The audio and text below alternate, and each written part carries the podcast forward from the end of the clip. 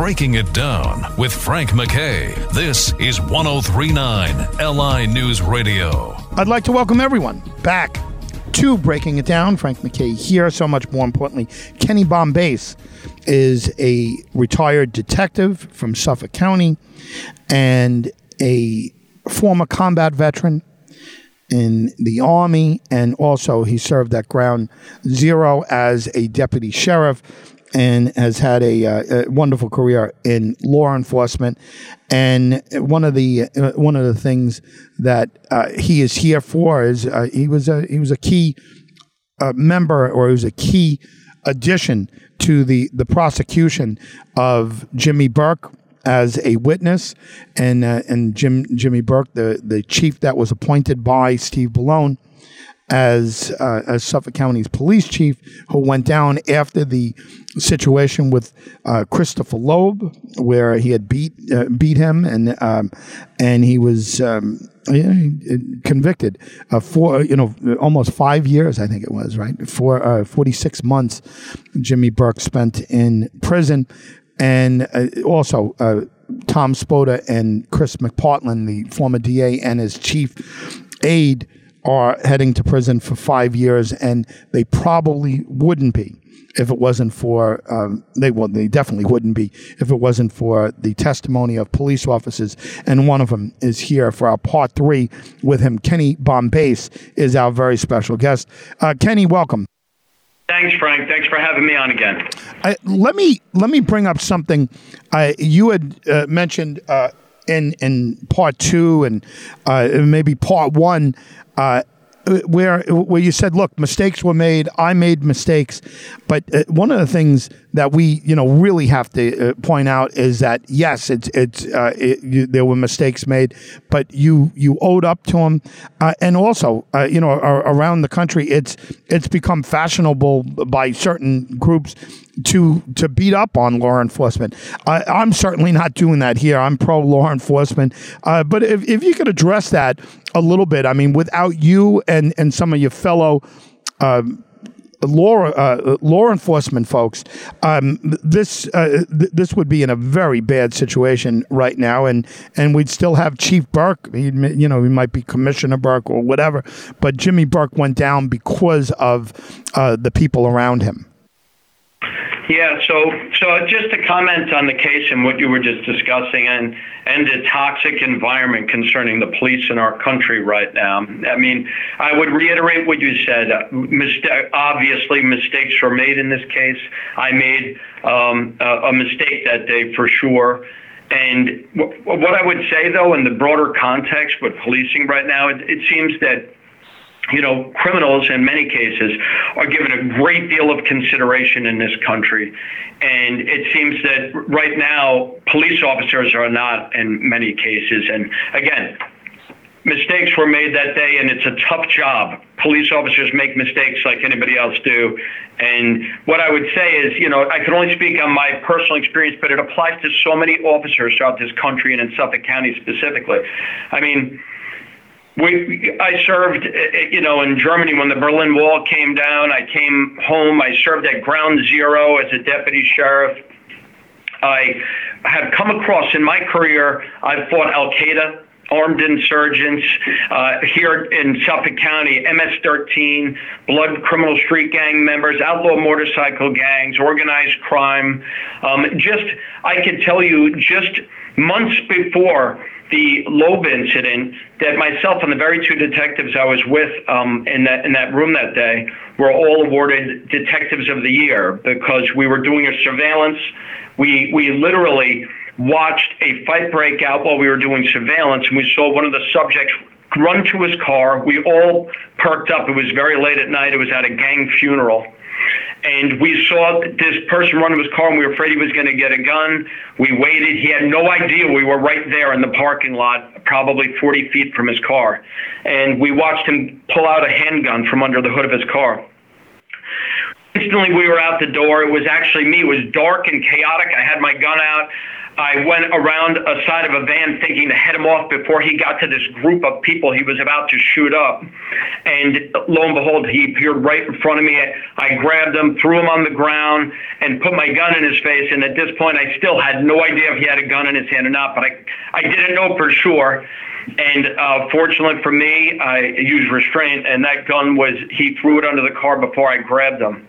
The point being, we, me and those two detectives, those same two detectives, risked our life that day for people, for, quite frankly, we risked our life for probably many gang members who could have been injured if that guy reached into that crowd with, a, with what turned out to be a loaded handgun. Um, I've personally, and I could say this for so many officers I worked with, I've risked my life so many times for this country and for Suffolk, the people of Suffolk County, I can't even remember. So all I'd say is, in this debate we're having across the country, don't the police deserve a little consideration too? I, I see so many criminals across this country get an extensive consideration from the public. In some cases, quite frankly, Frank, they, they make them heroes. And oftentimes violent criminals, I think the police deserve a little consideration too. That's all I'll say. Mistakes are, are going to be made, but I think that that should at least come into consideration, this tough job that police have to do every day. Yeah, no, no question. And I don't think, uh, you know, anyone reasonable would, uh, would argue against that. Let's just clarify though, that day that you, that the handgun was, uh, was pulled out and you, and you got on him and you put, that had nothing to do with the Loeb situation. That was, I, I just, oh, nothing at all. Yeah, it was, it was right. About a year, eleven months before the Loeb case. But I guess my point would be also is you didn't know about that, right? Right, right. You don't you don't the, hear about that. That's right. Very publicized. That's the tough job cops do every single day, day in and day out, and they don't make the cover of the paper, you know. But I just would like people to, uh, uh, at least in, in this debate that's going on, consider the hard job that cops have every day. You will see mistakes happen here and there. Of course, it's a hard job. No one's perfect, but just consider what they're doing every day and, and the risk they put their lives in every day. L- listen, there's no no argument here. I say all the time, you know, like I, I, I and this is uh, me speaking, not our guest, uh, me, Frank MacKay, the, the host, I, I say all the time that we don't know who murdered these, these victims on Gilgo Beach and Oak Beach. Uh, It, we we do know, though, it, it, in my mind, and I, this is me saying, uh, we do know who covered up uh, the the investigation and who got the F B I out, and that was, uh, you know, Steve Bellone and Jimmy Burke uh, who did that. And again, that's uh, that's me saying that. Those are politicians, those two guys. I mean, uh, Jimmy Burke, of course, law enforcement, but he's not the He is not the rank and file uh, law enforcement. Uh, and again, Frank MacKay here with former combat veteran and former uh, former detective of Suffolk County and uh, key witness in the cases of Jimmy Burke, uh, led to him copping a plea, and, and also uh, uh, Tom Spota and Chris McPartland, and uh, the, the trial that, uh, that ended up um, having them sentenced for five years apiece, those two, uh, it, it probably wouldn't have been done. Uh, I, I could say it, pro- it definitely wouldn't have been done, but uh, without the testimony of this man, Kenny Bombace, and uh, and others like him. Uh, K- Kenny, let me uh, let me just go back to something. Uh, Burke. And, uh, you know, so many different people have this uh, this view of of Jimmy Burke. And uh, I mean, there are people out there who, you know, who thinks that uh, think that he is, um, you know, he, he's as evil as you could possibly get. I'm not asking you to comment on that. And I'm not even saying that. But the one one thing that stood out in the trial, and it was something that just it happened. And you mentioned your lieutenant was Jim Hickey, you know, James Hickey. And he had testified. He had testified that he was going to meet Jimmy Burke to, uh, you know, and this was after, uh, you know, after Burke was very angry with him. And he was concerned that when he went to see him, that he was going to be killed. And it kind of just went by the wayside. And Uh, and, and if you think about that, it's amazing that that wasn't a headline. But Jim Hickey testified in federal court about that. Uh, do you have any thoughts on that? Is it something you could talk about? And, uh, you know, I, I don't ask you to speculate, but uh, give me your comment on why Jim Hickey, who was at least a work friend of Jimmy Burke, was uh, was afraid to go meet with him and worried that he would be killed. Yeah, so, I mean... Yeah, I could comment on that. Not that, spe- not that he felt that way in that specific incident, but I- I'm not sure a lot of people in Suffolk County grasp how um, police officers involved in this felt and how much pressure there was, uh, a level of corruption that that, that existed and, and power between the chief and the D A's office at that time, that there was legitimate concerns. I- I'm sure you've heard that before, right before my testimony in the um, Burke case specifically, that two days before that, I, I left to an undisclosed location um, with my family, and we spent a few days. It was, it was a point where I, I was really probably more concerned that they were going to send somebody to my house to confront me, because I was getting calls all day. They were looking for me. They knew I was testifying, but I think they wanted to talk to me before that. And uh, so, you know, there was a concern, yeah, for sure, that there was a power base in place in this county, and that the way that things were done in this county, people had legitimate fears. I, I will tell you, Frank, something that would, um, I'm not, can't even remember, quite frankly, if this came out of my testimony or not, but at one point when working with my attorney, who was on the phone on a daily basis with the U S Attorney's Office, he asked me if I was interested in the witness protection program.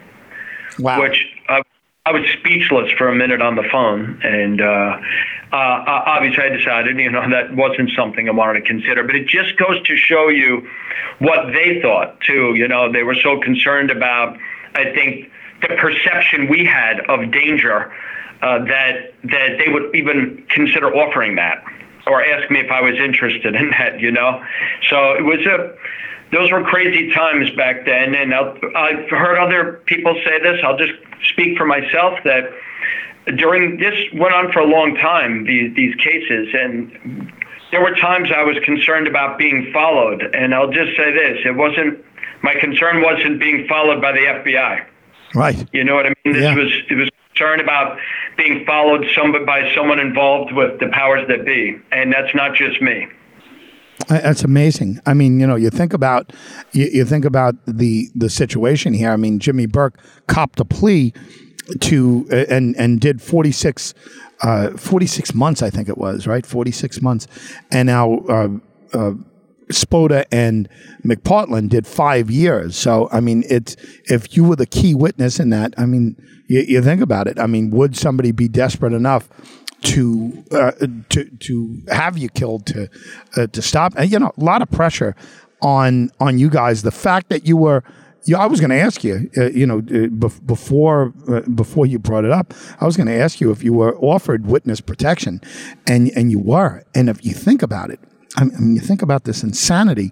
Uh, you know, this isn't gangsters. Usually you're offered witness protection when you're when you're um, testifying against a cartel or, or the mafia or something along those lines, M S thirteen, whatever.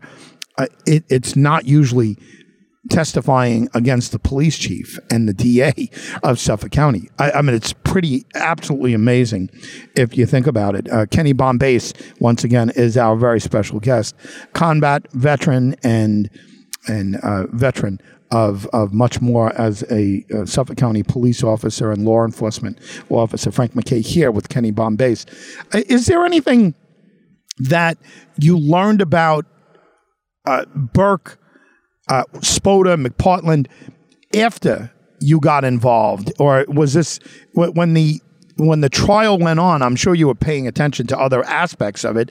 And, you know, I, I mean, I shouldn't put words in your mouth. I mean, uh, was it something where you just wanted to turn it off, or were you absorbing all the information you can get? Did you learn anything about these three individuals after you started testifying?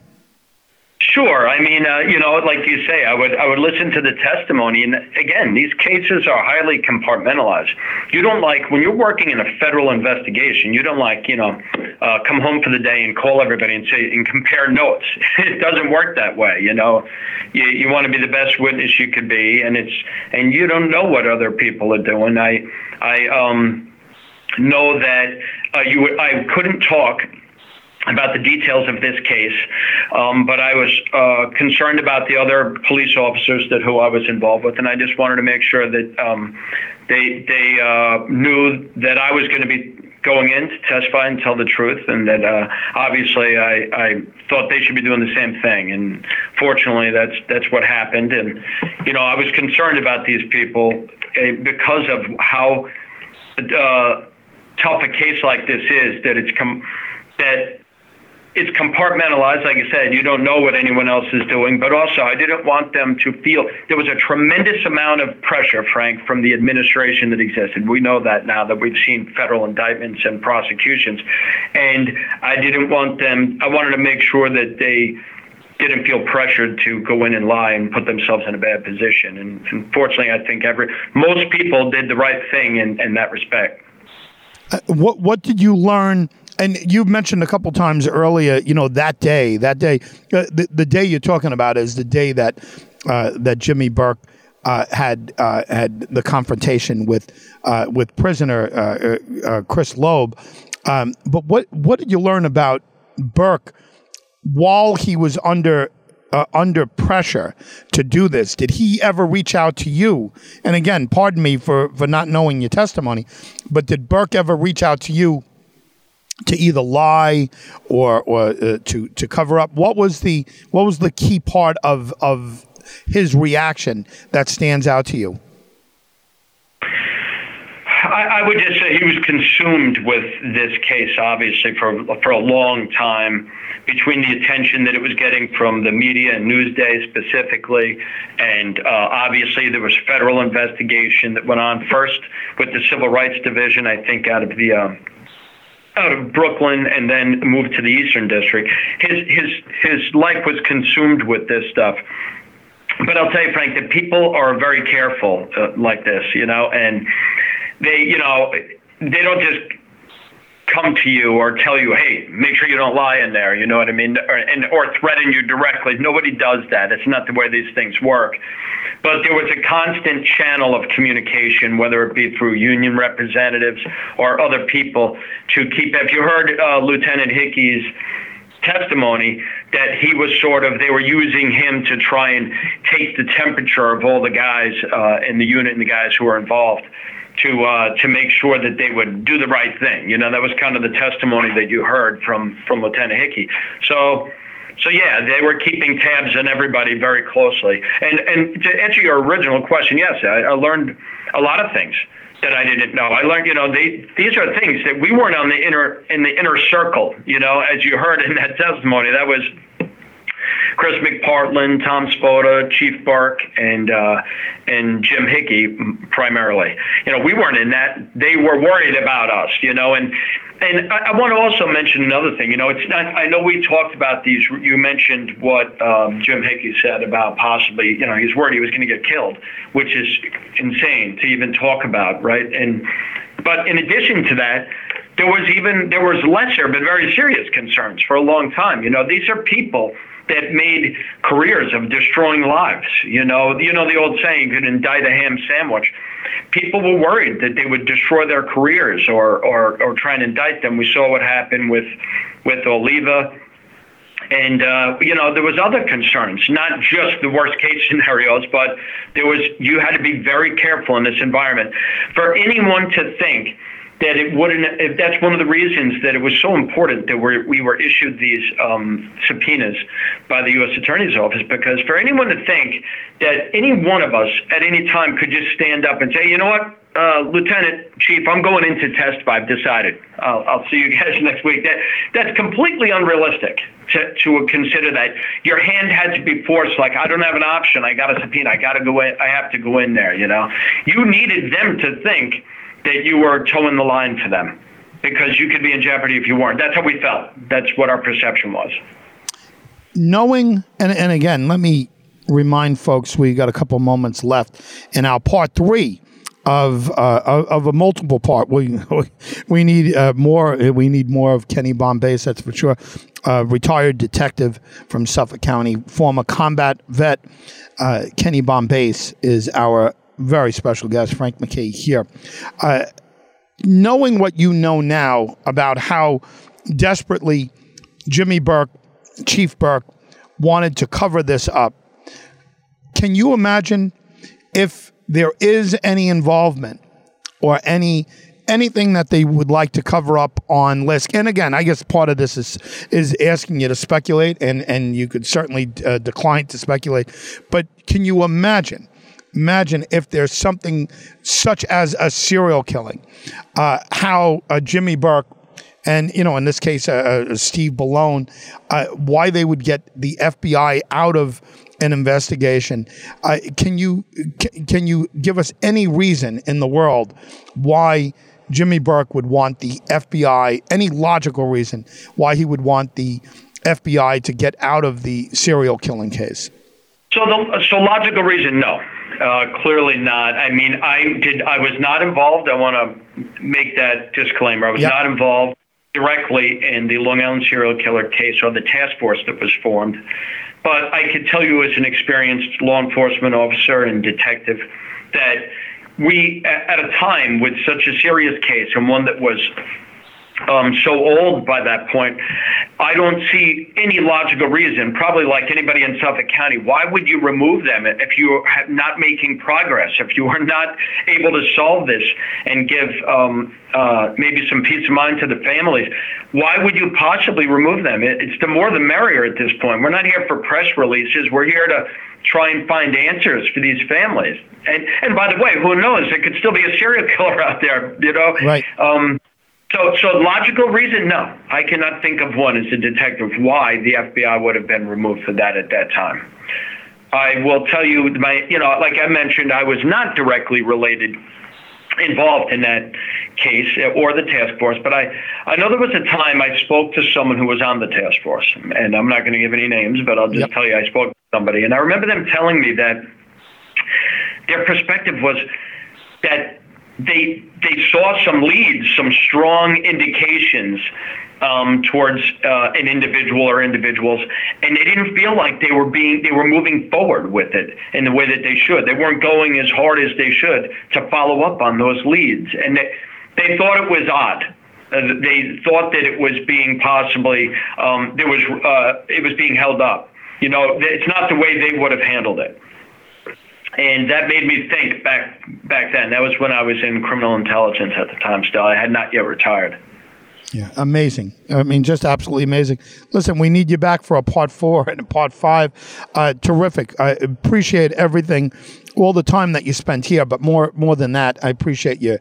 Uh, your, your work as a uh, as a member of the U S Army, your uh, You're a combat vet, and you're a vet of uh, of Suffolk County uh, police uh, force, a detective, and certainly the work you did as a deputy sheriff um, at, at Ground eleven. I mean, we, we can't thank you enough, but I thank you for what you've done here, and certainly I, I think uh, as a community we should thank you and your fellow officers for for the testimony that you gave in the in the Burke case that led to him, uh, Jimmy Burke, Chief Burke, who was appointed by Steve Bellone uh, to, to, you know, to do forty-six months in, in prison, and for, you know, the, the, the work and the testimony that you did in uh, that that put away uh, Tom Spota as the D A and his chief aide, Chris McPartland. Thank you very much for, for all of that. Thank you very much for being here. Kenny Bombace, thank you once again. Thanks, Frank. Thanks for having me on. I enjoyed it. Frank MacKay signing off. Uh, Kenny Bombace has been our very special guest, uh, former detective and key witness in the prosecution of of Chief Jimmy Burke, uh, D A Tom Spota, and and the chief aide to Tom Spota, Chris McPartland. Kenny Bombace has been our very special guest. We'll see you all next time on Breaking It Down.